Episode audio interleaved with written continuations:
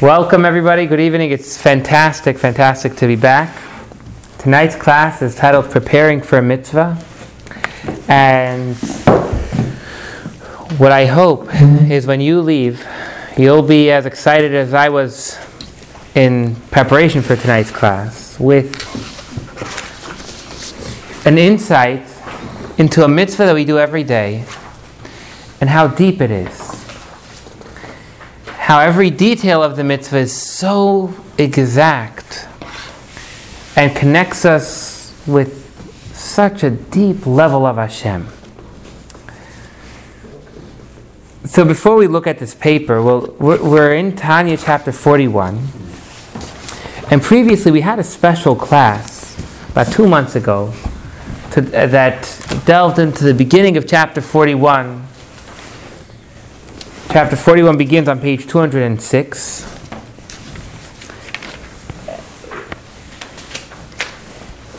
Hashem is everywhere, is everything.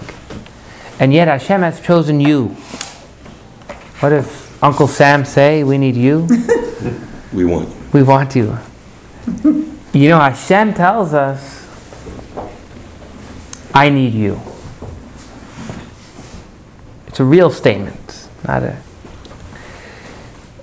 And if you think about that for a second, that should give you a few positive shivers. Not shivers of fear, but it should shake you a little bit that the King of all kings, who created everything, and to whom I, a human being, have no relative connection, has chosen me as the center of the universe, that should put a little bit of, of fire under us. But that's one contemplation. Tonight we're going to talk about how before every mitzvah there is a specific contemplation. Are you familiar with the idea of kavana, intent? Each mitzvah has its own unique intention. Each mitzvah brings us to a new place. So tonight we're going to delve into the mitzvah of tefillin and talis. Putting on your talis and tefillin. You know what? Let's start off looking at this at this paper. I think it will give us some good clarity to, to look inside. So, what is the first thing that a man puts on in the morning?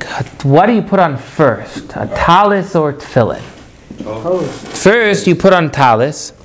Now, why would you know this? Because there's some logic to it. That's why I wanted, just wanted to mention for a minute. Why do we put on our talis before the tefillin? It's completely logical. Because whatever you do more often comes first. And a talis you wear even on Shabbos. Tefillin we don't wear on Shabbos. So you put on your talis one mitzvah, and then you do another two mitzvot. Tefillin is not one mitzvah. It's not one mitzvah to put tefillin on your hand and on your arm. It's two separate mitzvot. To put tefillin on your hand and then to put tefillin on your head. Actually, this is a very, the very practical, very practical idea. If the mitzvah of tefillin was one, so someone that didn't have a hand or didn't have a head, okay, just kidding, God forbid, someone who didn't have a hand, hand could still and does still put on tefillin on their head. God forbid if someone's missing a hand, they still put on tefillin on their head. But if it was only one mitzvah, they wouldn't do that. You, you're not completing the mitzvah. What about women? Good question. What about women? Well, or what is the question? Sorry. well, you talked about two mitzvot or three that yeah. we all should be doing, but I don't think we're in the we the three of us, because we don't do a talit. How many mitzvot are there? 613. Okay. But not really, because we can't do the mocks, we're not in Israel. And we don't have the temple anymore. Actually, 610, because there's three here that you can't do. He said in general. Oh. So every Jew Take it offline. can, can do 613 mitzvot. That's what we learn. But there's a mitzvah, for example, the mitzvah of bris. Bris is not possible by a woman. So the same question. So, Mhm. so does that mean that they're missing a mitzvah? No, because we're better. I mean, aren't women smarter? I, I mean, it, of cour- I, I'm not just saying that because I'm a woman, but I thought, Oh, sure. I, I, I don't know the answer to that. somebody else said that. Yeah, that. but good answer. Yeah. That I, that I don't know the answer to. I'm just gonna dig No, but- myself deeper. No, no, no. it's a good. It's a good. It's a good point. When Mashiach comes, it says women are going to be on top, are going to be the crown. Ashes chaylateres baila. Going to be the crown of every man. They're going to be even higher than men. So there's a lot of truth to what you're saying. But but, how could I say everybody has all these mitzvahs if some of them are not practiced by everyone? So actually, specifically regarding the mitzvah that men do that women that women do not, whether it's bris or the Gemara says that that is what marriage is about. By your spouse doing it, they're actually doing it on your behalf.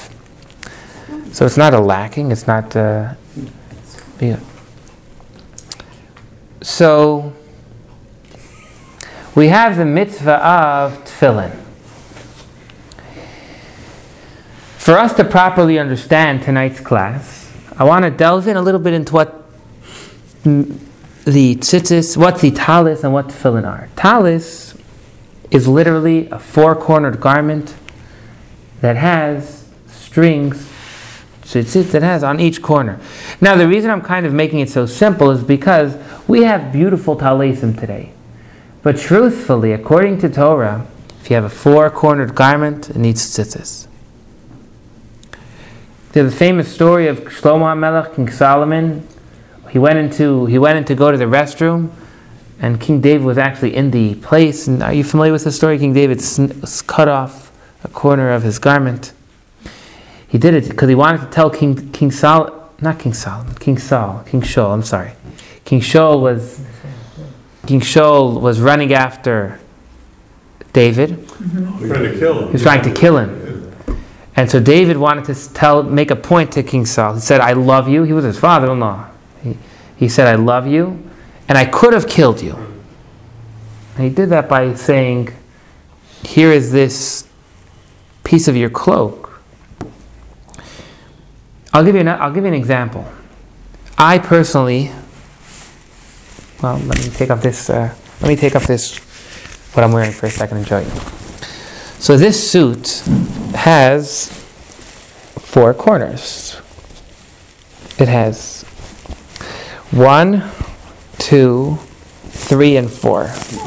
Now, this these suits, just because of the size of the slit and other reasons, they don't qualify as a question. But do you know what does? Are you familiar on Shabbos I wear a longer coat? Mm-hmm. The longer coat qualifies as tzitzit. Hmm. And that is why you'll notice, and come, check it out when you see me on Shabbos next, that in the back of our kapata, as we call it, one of these corners here are actually rounded off. Oh. A kapata that we wear, one of these has a round corner, so it won't be four, it doesn't need tzitzis. So tzitzis is anything that has four-cornered garment. I mean, there's even conversations uh, shawls. You know, you know a shawl. I mean, it's not men don't generally wear shawls, but a proper shawl would need tzitzis on it. That's tzitzis. That's a talis. So a talis is something that encloses you, truly something that, that wraps that wraps around you. Any questions about a talis?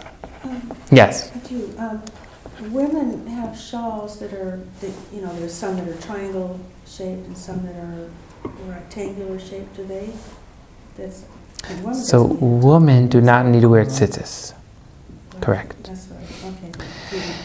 And, and by the way, that's kind of where the idea you mentioned before comes from, because we say a yarmulke.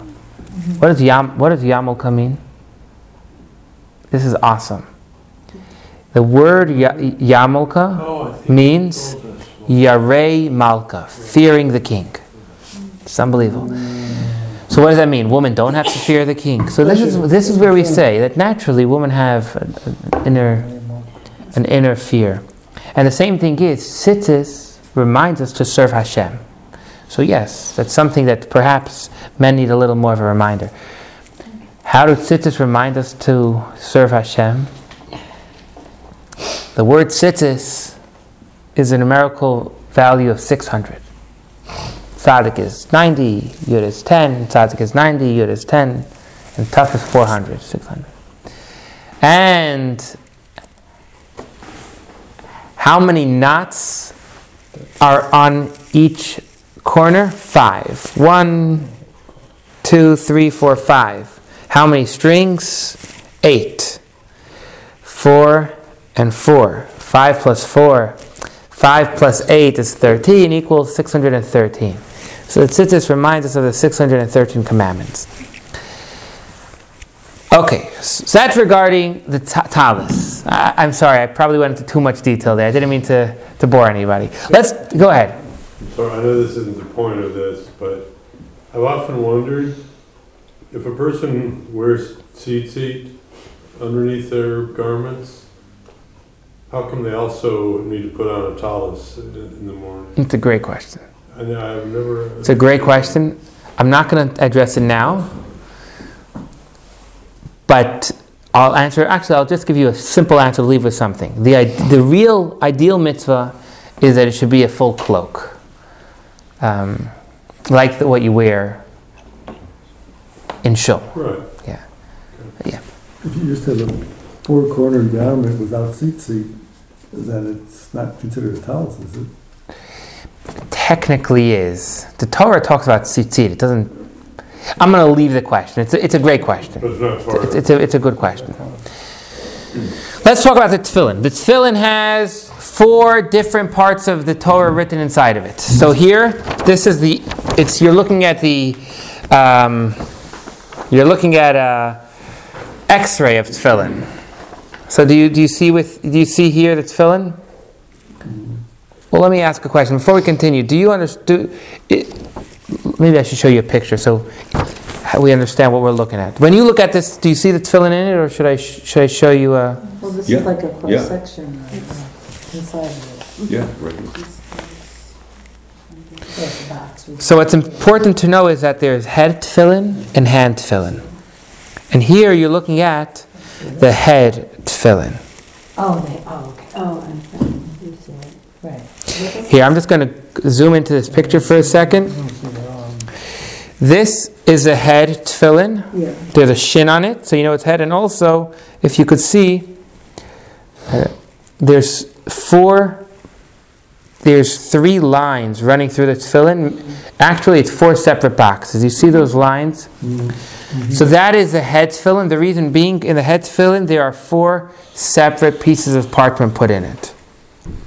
You have the hand tefillin, which is, which is one straight box, as you see. There's no lines on it, mm-hmm. because all four parts of the Torah are written on one scroll. Hmm. So in the hand tefillin, all four are written on one scroll. In the head tefillin, they're each written on their own, um, in their own section. Okay. So here we're looking at a picture of the head tefillin, and in addition, you see ha- like there's a scroll. The, f- each one says what scroll is inside of it.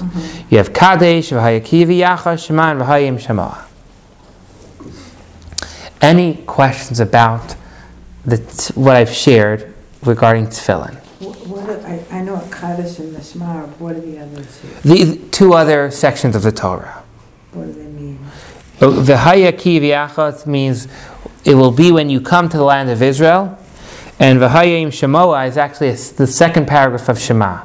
There will be if you will listen to what I say. Okay. So when we go ahead and put on our tefillin and our talis, what are we doing? This is awesome.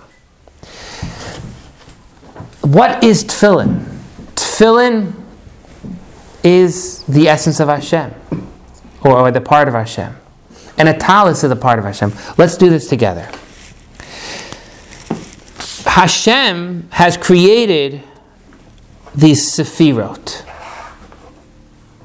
Hashem created the sefirot. The wisdom of Hashem is called Chachma.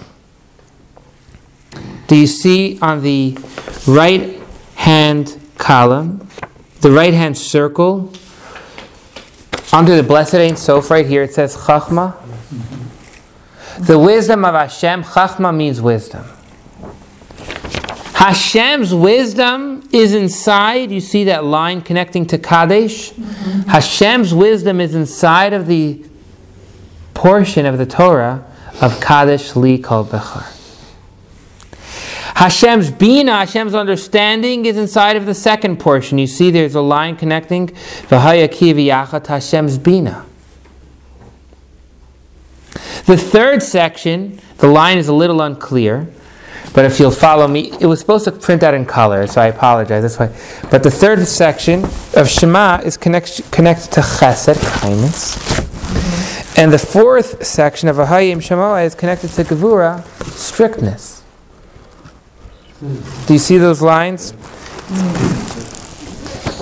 So each one of these se- four sections within our tefillin connect us with Hashem's wisdom, understanding, love, or, or kindness, and strictness appro- as appropriate. So we're connecting with Hashem's wisdom and Hashem's emotions. Sorry, to forget about us for a moment. Tefillin is connected with Hashem's wisdom and Hashem's understanding. Hashem's uh, sorry, Hashem's knowledge and Hashem's emotions. Let me say that again. I got myself confused. I, I apologize. I probably got you confused. Tefillin connects us with Hashem's knowledge and Hashem's emotions. What does the talis connect us with? The talis that completely surrounds us connects us with Hashem's kingship, the lowest level. You see, if you look at Malchus, there's a line connecting you to the talis. Malchus connects you. Malchus the talis comes from Hashem's kingship, Hashem's malchus. So now what happens when we put it on, and that's what those big lines are, each one of us is a microcosm of all creation and contains the Eser Sefirot. So when we go ahead and we put on our talis and tefillin, we are connecting directly to Hashem's malchus when we put on the talis. We're connecting directly to Hashem's wisdom, understanding, and emotions when we put on our tefillin. This is truly amazing. Reflect on that for a second. Baruch, come. I, this place has your name on it. Everyone else was asked to leave. So chesed is connected to Shema. Ches- The line starts. That's right. That's right. Shema. the- It comes from Hashem's chesed.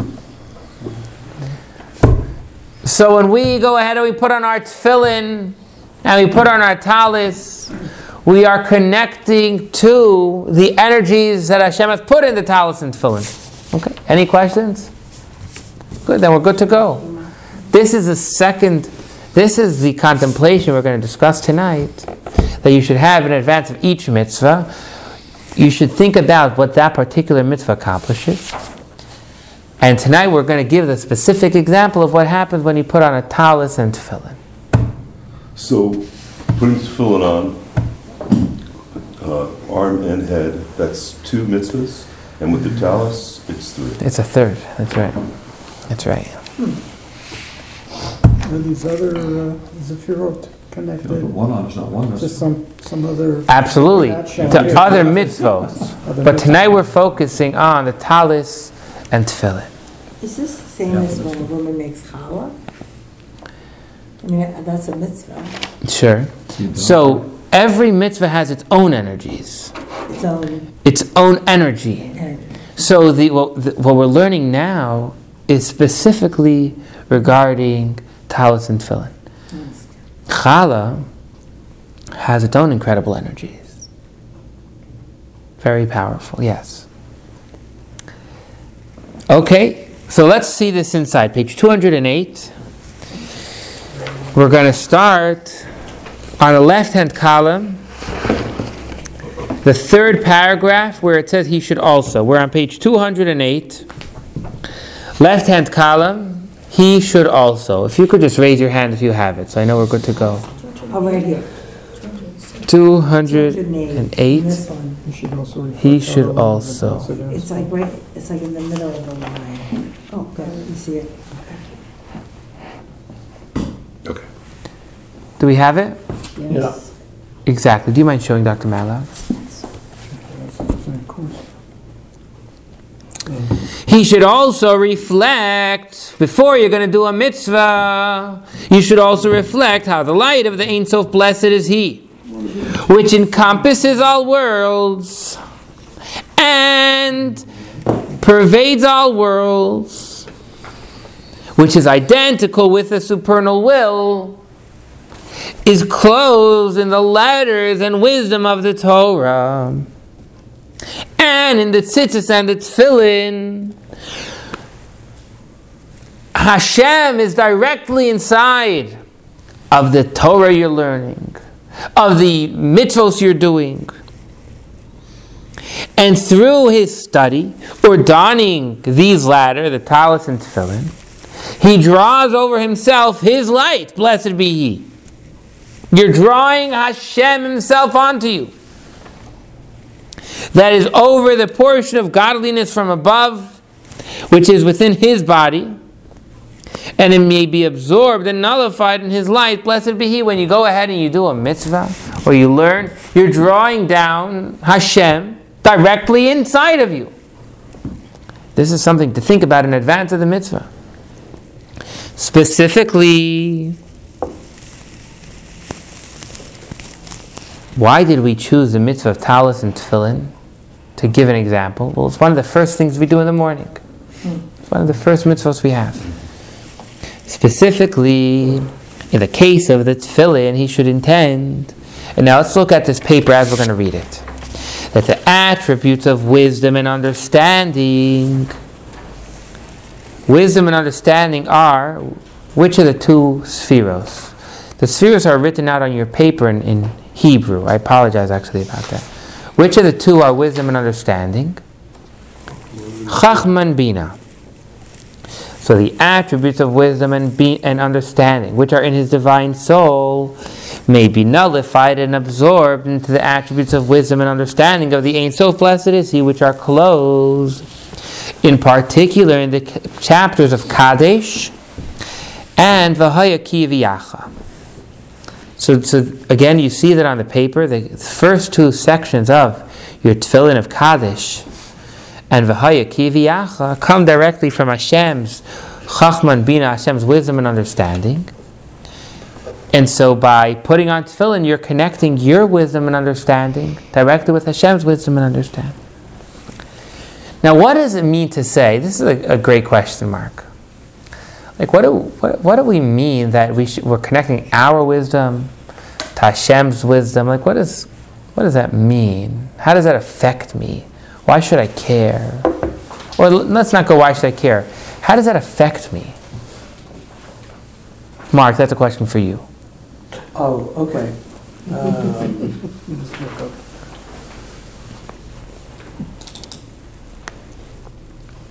hmm. How does it affect me?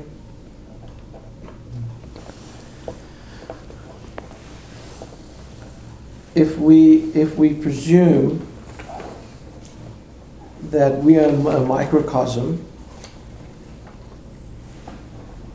of all creation and God is within us, then when I do something special, i.e., do a mitzvah, that cements my connection to Hashem, and that's how it affects me.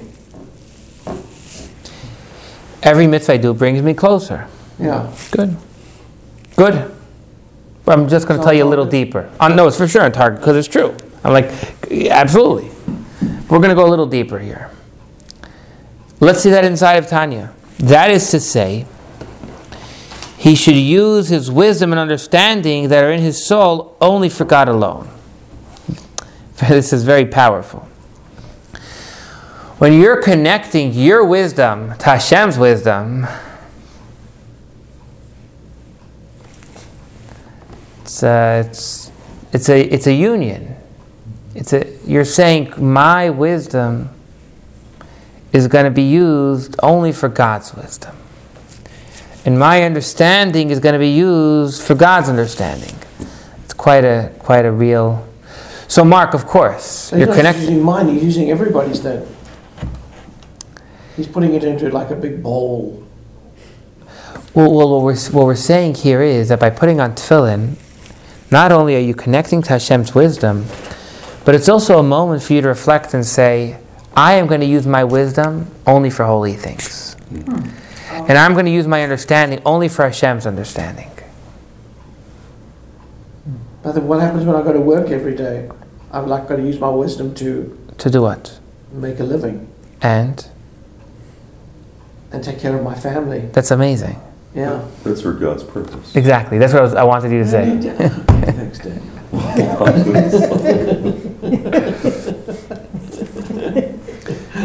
Bailed them out again. That's his greatest. That's his greatest purpose. The greatest thing you could do is go to work.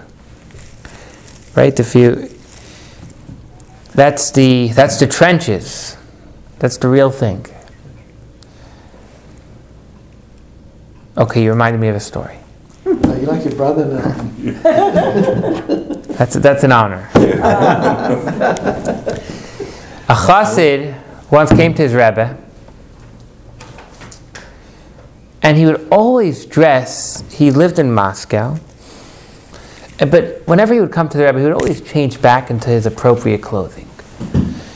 And one time he said, "You know what? I'm fooling the rebbe. It's not. I'm going to come. I'm going to come the way I normally dress." So the Rebbe told him, he said, Until now I thought that you were always a chassid. And you, you do what you need to do. But now, to come like this, so that's, that's, that's a powerful point. To, I think you've told this story before, but I, I can't quite remember. So he, how does he normally dress? In jeans. he normally dresses like whatever was expected from a, an aristocrat, in, in, I don't know an aristocrat, but from someone who was working in Russia, in, in Moscow, where he was at the time. He dressed with, with their appropriate clothing. And he's saying that's not how he normally dresses. But that, w- but when you go, when he was visiting, when he would, when he would visit his rebbe, he would always dress, put on the Hasidic garb. Right. Like his tzitzis and. No, he would always wear a tzitzit. With the coat But I I don't know exactly Right. what it was. But he wasn't wearing, yeah, his long black coat and his black hat. And, yeah, yeah, yeah. But, but then he said, next time I'm gonna dress how I am most of the time. clothes. Next, next time I'll show the rebbe who I am, my whole, the whole day, not just when I come visit him. Okay. So the point is, to what Mark said, what is our, what's the focus? If the focus is the 25 minutes, or the hour, or the hour and a half a day, that we're able to connect with Hashem, that's my focus. But practically, for me to fulfill Hashem's mission, I have to spend the rest of the, the uh, 22 and a half hours a day doing other things. That's fine. As long as we know the focus is the hour and a half. The same thing with that chassid. If, if you need to do what you need to do, of course, according to Torah and what's expected, that's fine as long as you know that you're a chassid. But the moment you get confused, that's a problem. So what did the Rebbe say? Did the Rebbe say anything to him? Yeah, the Rebbe, you know, told him that it would. I want you to know that you, you you're a chassid. That's who you are. No matter what. And if you're, if as a whole you're doing other things, but that's part of your godly service, that's great. But remember that your focus needs to be the godly service. Well, There's another part too. It's not just an hour and a half. Because you have a neshama, right? So maybe it doesn't stop. So you have, so in the hour and a half, you're focusing all your attention on, on, on Hashem. And then you have to go to work. Your neshama, which you've kind of ignited in the morning or the hour and a half, is, is guiding how you work to help keep you from doing ungodly things while you're working or something like that. Mm-hmm. Or it's- it's not- Exactly. So, so uh-huh. who he is is a chassid. How he dresses is just part of who he is. But who he actually is, how he dresses is insignificant. Is not part of who he is. Yeah. Who he is is he's a chassid. Correct. How he presents himself is almost insignificant. As long as he's really a chassid. Exactly. Right. Right. Yes. Okay. So we've mentioned that what it, what does it mean to put on tefillin, and what does it mean to connect your wisdom with Hashem's wisdom and your understanding with Hashem's understanding? It means that you're saying, "Hey, my wisdom, I'm going to connect. I'm going to use for Hashem. My understanding, I'm going to use for Hashem's understanding." Similarly, let's continue that the attribute of das that is in his soul, which includes both chesed, kindness, and gevura, sternness, fear, and love in his heart. Well, let's stop for a second. What does this mean? We're saying das, and we're saying das is chesed and gevura. What does that mean? So das, we say, gives birth.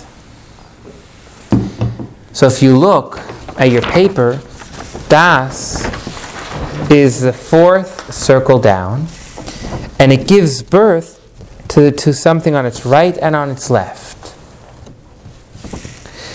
So because of that, das is inclusive of both chesed and gevura, kindness and strictness. Just that, that just let, us just read that sentence again. Now, we'll, it'll- Significance of the Hebrew letters. I don't. I'm not familiar. Actually, I was looking at that earlier today. Similarly, let's just go back and read that again. The attribute of das that is in his soul, and das which includes both chesed, kindness, and gevurah, sternness, fear, and love in his heart.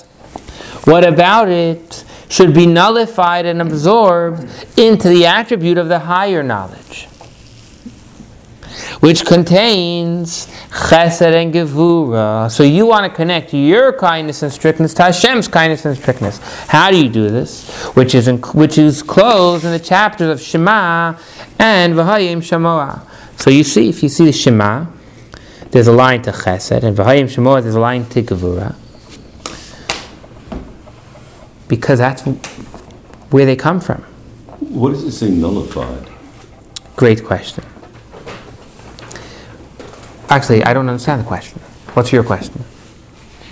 In his heart, be nullified and absorbed. I, I mean, absorbed, I understand, but nullified to me means that it no longer exists. Isn't that like your ego disappearing so Yeah. you can hmm. open up to the to Hashem? Good point. It sounds like a negative, but I think it's It's a positive. Mm-hmm. Awesome. Mm-hmm. Is it mm-hmm. that it's about, it's not about you at that point, it's about Hashem? Right. Okay. So this idea that when you go ahead and you put on your tefillin, you're connecting your wisdom, understanding, love and ki- love and strictness to Hashem's wisdom, understanding, love and strictness. This is what is written in the Shulchan Aruch. That when you put on tefillin, that he makes his heart and brain subservient to him. This is the wording the Shulchan Aruch uses. By putting on tefillin, you're making your heart, your emotions, your love and fear, and your brain, your wisdom and understanding subservient to him, subservient to God. That's the nullified. Yeah. Thank you. Okay, that's when you put on tefillin. And while putting on the tzitzis, he should bear in mind what is written in the Zohar, namely to draw over himself his kingship, his malchus, blessed be he, which is the kingship of all worlds. To bestow it particularly upon us through this commandment, specifically through the commandment of Talis, do we connect with Hashem's kingship. And this corresponds to the subject of you shall surely set a king over yourself. So, um, Please. well, it just registered that, so when a man puts the tali on, he's under the auspices, so to speak, or the tent of the king, which is God. Yes. Yes. Literally. Yes. And that is why we, tr- we try, or I try, or, or in this picture, we actually we mm. try to put the towels actually over our head. Mm, yeah, because that's what a talis is. It's encompassing. You'll see also we got big talis. You know, that, that. Yeah, there was a question. No. Okay. Perfect. So, what happens if you you can't you can't create? Well, let's talk about what what what is, what is a good servant? If I could so to yeah, what's a good servant? A servant. And we're talking about a servant of God right now, but a servant. The best case is going to be a servant who loves and fears his, math, his master. So, if we want to be a servant of God, and actually there's a Torah commandment to be a servant of God, what does that entail? It entails fearing and loving God. We need to fear and we need to love God. For some of us, it's not so easy to truly fear God and truly love God. It's hard. We're in the we're smart, we're capable, we get things done. You know, I don't like uh, I don't, I'm okay. And, and it's hard. It's hard to truly come to that. So, are you now lacking the expectation or the mitzvah to fear and love God? If it's hard, and it's not your fault, it is hard. You are Hashem has given you this challenge. So let's see that inside. In such a case, if you go ahead and you have, you think, you're thinking before each mitzvah. You're thinking, wow, I'm going to now connect my wisdom and understanding, love and love and strictness to Hashem. Even though after all this contemplation, no fear dread descends upon him in a manifest manner in his heart, even after you've thought about how Hashem is looking at you each moment, still it doesn't give birth to this emotion in your heart. Nevertheless, since he accepts upon himself the kingdom of heaven and draws fear of him, blessed be he, over himself in his conscious thought and rational volition, and this submission is beyond doubt a sincere one. Key point. You may not feel the emotion, but it's real. How do I know it's real? For it is the nature of all Jewish souls not to rebel against the Holy One, blessed be He. That is, there's a natural love and fear within you. You may not see it or feel it, but it's really there. It's truly there. And so, therefore, as long as you've done your part, you, you've had this thought process, then the Torah he studies or the commandment he performs because of this submission and because of this inspired fear in his mind are termed perfect service. Like all service performed by a slave to his master or to his king. Okay, this is an important point. You may not be able to give birth to these lofty emotions. You know, some people do you have like what? Do you have that relative who, the moment they start ta- talking, they're already in tears? It's already. It's a very emotional. You ever go like to, or have you gone to a family gathering and there's one person there who, just the moment they get up, they're already in tears. That, that's beautiful. Not all of us are like that. Maybe they're just unstable. That's for you to decide. But some of us are more emotional. Some of us naturally have that ability to just have this true. Na- Even if you can't, that, that doesn't mean you're going to be lacking in your service of God. As long as you've, within your mind, brought up this fear and love because it's real. Even though it's only in your mind, it's real. Sometimes we think about things and we try and create emotions within us. That's a little bit of a problem because you can't really create an emotion. But here we're saying you're creating an emotion that we, we know is there. But we're not supposed to create a sad emotion, are we? What's sad? Tears. Kids could be happy. tears are sad. So tell me, what do you mean you shouldn't create a sad emotion? Well, I, I thought one of the, the, the premises is that we, sh- we should not be sad. We should not have sad emotions. And we should have a, a positive outlook. We should be joyful. Right. We should always be joyful. I mean, there are times you, sh- you should not be depressed, but there's a, there's a place we learn for sadness at times. Or so tell me, tell me more. I'm, I'm You were- You were unsure. telling me that you were saying relatives always in tears. And Oh, maybe, so I didn't mean that as a bad thing. okay. I meant it as a very emotional thing. Your family's getting together, and it just really brings up tremendous emotions in them. Not not sad at all. Okay. Um, th- no, thank you for clarifying that. But I was sharing that point. In other words, some people naturally they're just more emotional. They get together, and other people, they're just they look like a stone the whole the whole time. Even though I'm sure that within them, you know, they're having emotions. Sorry, did that help clarify that point? Yes, yes. Okay. Okay. So, to force you to create an emotion you don't have, I can't do. But to help you feel an emotion I know you have, that I could do. I know, so to say, Tanya is telling us, we know that you have within you a fear and love of God. That's factual. It may not be revealed. So I could slowly assist you in revealing the fear and love of God. Maybe it's only in your mind. But the moment you have it in your mind, it's you, you've at least revealed, in a sense, what we know is deep down. Well, you have to, isn't, don't we always say that the, we've read in earlier chapters, the way to your heart is through your mind. Sure, You sure. have to come to an understanding. Well, that's what we learn. It says you have to, you have to love Hashem. And it's, how could you? I command you to love someone. I can't command you to love someone.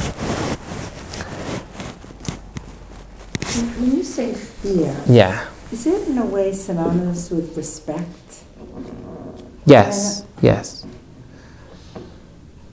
How, how, I'll give you an example. We learn you should fear your parents. Fear, in that sense, is, is a lot of respect. Don't cut them off when they're talking, stand up when mm-hmm. they come in. Yeah, yes, yes. Okay, let's summarize this. We'll take questions and, and we'll. We started off tonight learning a second contemplation one should have before he does a mitzvah. The first one we learned in a previous class was to think how Hashem is everywhere and he focuses on you and he needs you. The additional contemplation you should have before each mitzvah is of that particular mitzvah's unique energy that it brings. now, we don't have the, mo- the time right now to go through each of the 613 mitzvos particular energy. So we discussed three mitzvos. We discussed a particular energy that talis and tefillin and each bring you. And we concluded sharing that even if you only create love and fear in your mind alone, that's enough to be called love and fear of God. What we're going to learn next week, which is fascinating, is that to love God alone is not enough at all. You could have the greatest love of God. And actually, you just see that in a second if we re- read the next few lines. On the other hand, if one studies and performs the commandment with love alone, uh, just to skip ahead, um, it is not termed service of a servant. So you could have the greatest love, but that's not enough. We need to have both love and fear together. Okay, any questions? So we talked about the head phylactery. Yes. About the arm phylactery. Yeah. Great question. Great question. So, the four chapter, the four sections of the Torah are in both the head and the arm. So, both of them connect us with all of these four points. However, however, why the head and why the arm? What's the answer? Heart and the head. So you could get an What extra, did you just say? The heart and the head, the head and the heart, Ah, is that what, the heart and the brain, the brain. the emotions and intellect? Exactly this. Exactly the point we're learning. I just said you could get an extra mitzvah, That that's one reason. yeah. But doesn't the arm also symbolize the actual most uh, doing, acting? That, that's also true. But primarily we learn, primarily we learn, okay, when you put your tefillin on your arm, where should your tefillin be facing? Your heart. Your heart. Yeah. So you put your tefillin on the highest point of your muscle, but actually you turn it to face towards your heart. This tefillin, you can't put a, you can't put the tefillin on your heart. You put it on your arm, so that the you ask why both pairs of tefillin. One of them, the hand one, is connecting us in a greater way with our heart, with our emotions, and the head tefillin is connecting us in a greater way with our brain, with our intellect. So it's actually taking the point we've discussed here and, and re-emphasizing that. Great, double points. Any other questions? I'll take that anytime. Gold stars. I'm a rabbi, that's like, The box of the, Bless your angels. uh, fill in, that put on your arm, should be actually turned a little bit toward your chest? It should physically be turned. It should not be up here. It should actually be physically turned to be facing, yes, your body. Not, not, um, ninety degrees though. Yeah, mine tends I to mean, uh, I turn down. mean, I mean, you, you shouldn't have it It is like, twisted. like thi- twisted, like, like this, pointing toward, toward your chest. It should be. Half and half. It should be pa- facing towards your chest. Oh, should be facing should, it should. directly toward your chest? Yes. Not so far as your ribs, it's just you have to get between them. Maybe I'll come tomorrow. We'll, we'll, when- I'll, I'll have to I see thought it. was- I thought it was. Pointing- Oh, no. No, it should be. It should be physically facing inward. Oh, Exactly this point. We want it to be facing your 90 heart. degrees, and you hit your ribs. Was that? You gotta be careful with your heart. Your heart's like- Say it again. Heart's over here. Where's your heart? Doctor, where's your heart? This idea? No, that's halacha. Doctor, That's Torah law. point to your heart. Point down a. Where do you think your heart is? Thank you very much. Yeah. So if you go too far,